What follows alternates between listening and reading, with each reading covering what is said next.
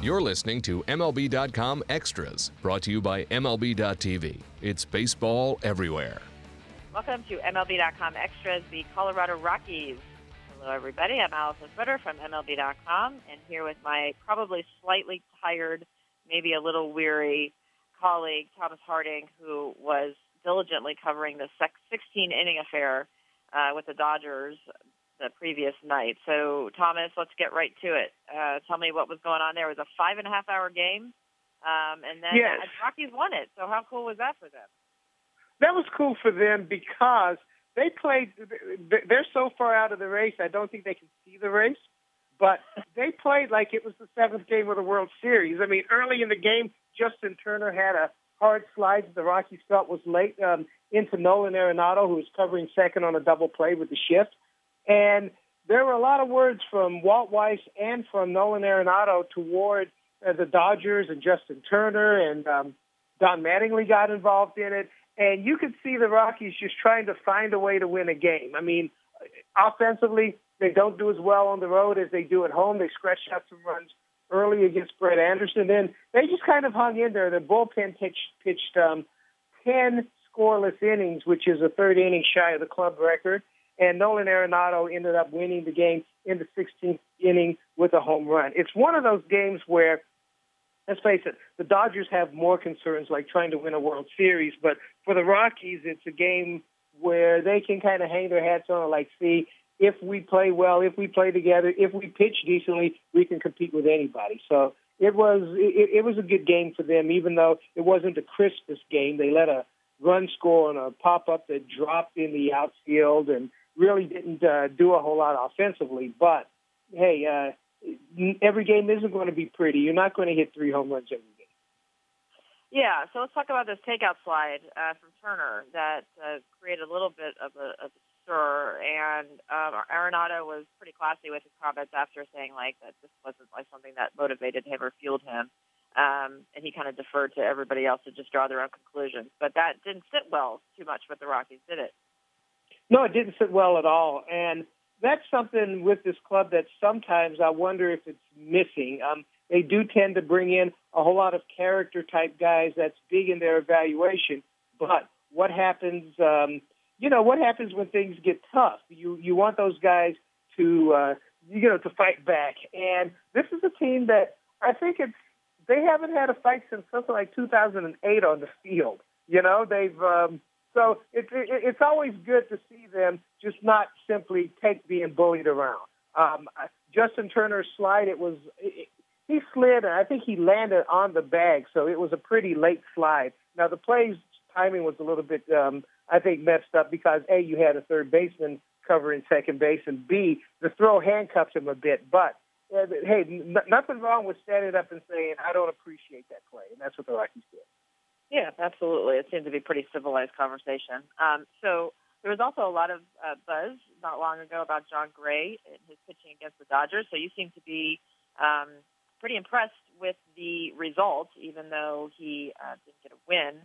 Uh, he was on a pitch count, which seems to be maybe a little bit. Um, he seemed to maybe be unhappy with that, but. Uh, but overall, I would imagine that this is very encouraging for the Rockies to see uh, their third overall pick in 2013 making this kind of start.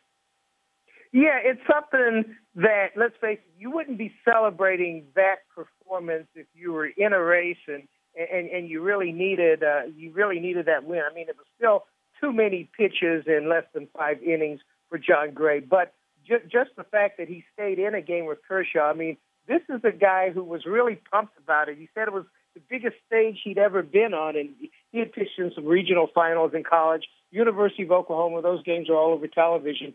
But this is a guy who aspires to battle against the against the Clayton Kershaws and the Zack Greinkes and and Madison Bumgarners in the division. So for him to show ace-like stuff, even though he doesn't have ace-like savvy yet, uh, the Rockies are pretty happy with it. And let's face it, this is all about getting him accustomed to next season so that when he's in the rotation to start the year and everybody hopes that and there are no injuries and, and, and he comes back well, at, at the start of the year, the Rockies, um, their lineup is always going to be competitive in the division. One of the best, arguably the best lineup in the division. Jon Gray's going to be a reason why they think they can turn that into winning. So for him to go out and and pitch well enough to keep the runs down against Clayton Kershaw, that's a feather in his cap. Now, like I say, he's going to have to throw more first pitch strikes. I think it was something like 13 out of 22 batters, and that's just not enough. Um, and he's going to have to not throw, not, not hit that 90 pitch mark in the fifth inning. But if he's able to keep guys off base the way he was, to hold down the runs, uh, he could be a pretty good force in this rotation. So this is a time for teams that aren't contending to be evaluating, as we know. We have discussed this. It's September call-up here with the team. The catching duties, though, uh, Walt Weiss is pretty definitive about how this is going to go for the remainder of the season. So it's going to be divided between two guys. Yeah, it's going to be divided between Dustin Garneau and Tom Murphy, who um, they were they've been really excited about Murphy. Uh, I, I thought he would make his debut last year, but he had a shoulder issue at Double A and missed a lot of the season. Um, this is a guy who, going back to college at the University of Buffalo, and probably even before, he had coaches that said, "You're the catcher, you run the game." There was no wrist coach where where they were calling pitches from the bench, and you can tell that he can command a pitching staff. He's also a big, strong fellow that hits with some power, um, and just seems like the leader type that could be a catcher of the future. Dustin Garneau is a guy who's been in the system for a while, a good catch and throw guy who really came on offensively this year and earned a call up. And the thing he did was just simply simplify. He didn't try to hit home runs like maybe he had done in his younger years or in college.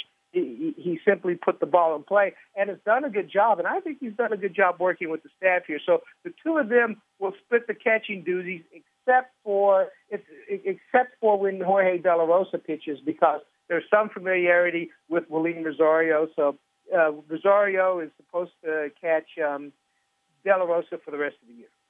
Oh, okay. Um, and I wanted to end this with, and I realize I don't think you were there that day, but there was this little note in some of the Rockies coverage that Eddie Vedder was visiting the Rockies clubhouse, and Walt Weiss seemed to be completely over the moon meeting this guy. Did you hear anything about this?